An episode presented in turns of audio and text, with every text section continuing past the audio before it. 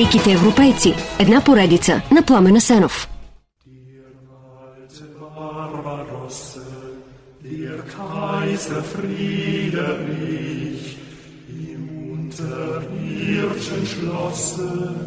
Hält er verzaubert планината Кивхаузер в Тюрингия, а според друга версия в Унтерсберг, между Бавария и Австрия, има пещера с каменен трон. 8 века върху него седи Фридрих I Барбароса, император на свещената Римска империя. Барбароса, уж загинал в третия кръстоносен поход, всъщност не е. Той полузаспал с корона на главата, а дългата му червена брада продължава да расте. Над планината кръжат гарвани, а щом спрат да кръжат, императора ще се събуди и ще възстанови на бърза ръка миналото величие на Германия. Или ще го възстанови, щом червената му брада се увие три пъти около краката на трона, според друга версия. Но дали мисията му не е вече изпълнена? Например, през 1989 може би ние, невярващите в легендите, просто не сме забелязали червенобрадото лице да се мярка за тонази сякаш невидима, но здрава ръка, която тогава бутна стената. Голямата цел в живота на император Фридрих Барбарос е да обедини Европа, като следва примера на Карл Велики. Не успява, но успява във втория си приоритет да насочи Германия към нейното единство, да съхрани мира и просперитета там. Когато през 1155 година Фридрих е обявен за император на свещената Римска империя, това е гръмка титла, неподплатена с реална власт. Да, теоретично императора е над всички светски владетели, които освен в Германия държат земи от Франция и Северна Италия. Но никой от тях не си и помисля да му се подчинява, освен ако интересите им не съвпадат. Той има проблеми и с папата, наследени още от създаването на самата свещена империя. Най-сложен е въпроса за инвеститурата, т.е. папата или императора назначава епископите. Фридрих е твърде активен в този конфликт и дори за известно време е отлъчен от един папа, когато не подкрепя срещу друг папа. В управлението му обаче има две ясни тенденции. По мирен път, с преговори или възможно най-малко жертви, той решава спорните въпроси в Германия. Но в делата на италианските си провинции се оправя с помощта на армията. И въпреки, че е един от най-великите пълководци на своето време, всъщност не се оправя чак толкова добре. Бъдещия император Фридрих е роден през 1122 година във френското градче Агено на немски Хагенау. Баща му Фридрих II Едноокия, херцог на Швабия от династията Хофенштауфен, а майка му е Юдит Велф. Тя е дъщеря на Хайнрих IX Черния, херцог на Бавария. Това е нещо като брак между Монтеки и Каполети, двете немски водещи фамилии, които имат много противоречия помежду си. В Италия Велф и Хофенштауфен се произнасят като Гвелфи и Гибелини. Фридрих младши е здраво и умно момче, обучено за всичко необходимо. Езда, лов, военно дело, различни оръжия, но стои далеч от трудни материи, като четене, писане и латински. Въпреки това обаче, още като младеж е част от съветническия екип на Чичо си, германския крал Конрад III, а през 1147 тръгва с него на втория кръстоносен поход.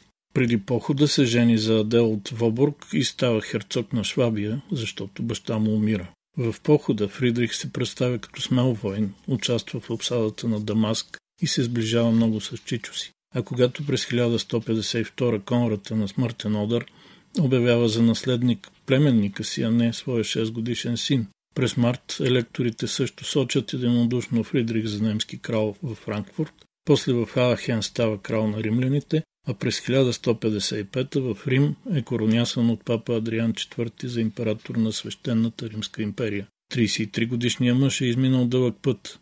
Още по-дълъг път обаче му остава да измине.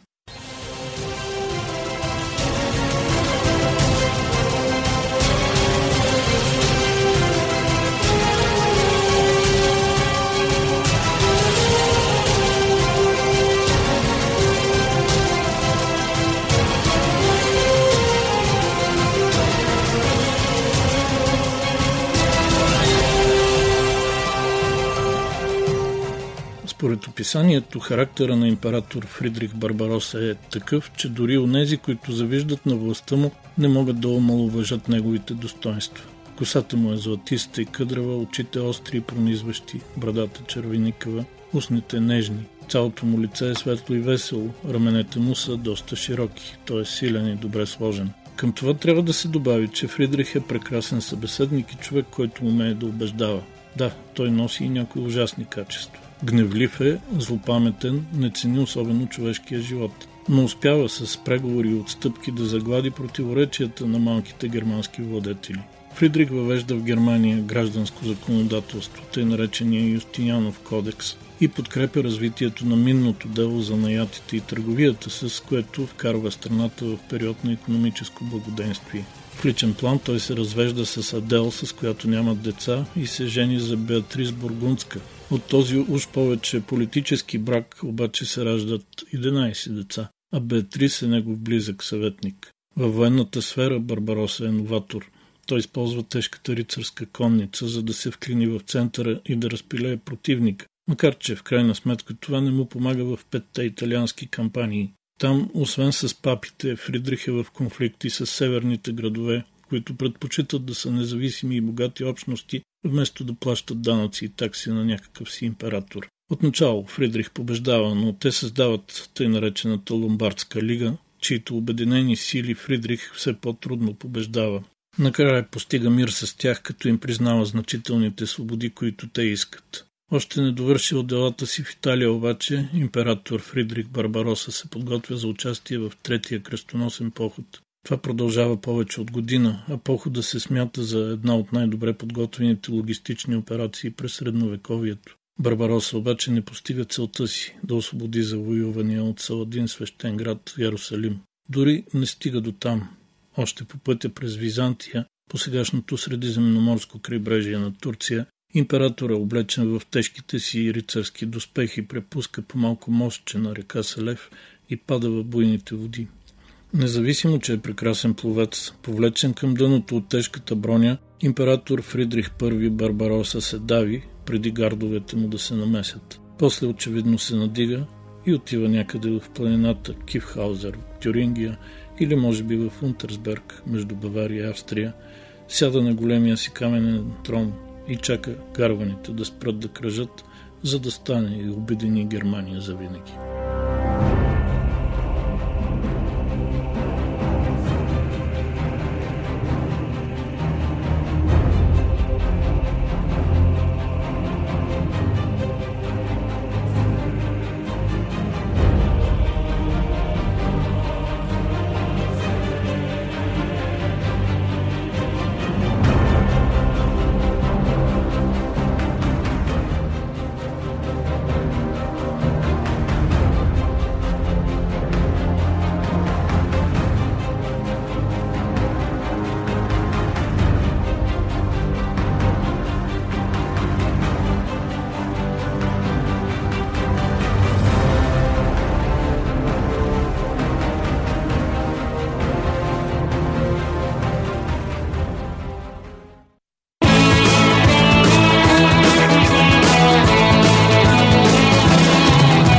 Всяка сряда, събота и неделя бъдете с великите европейци.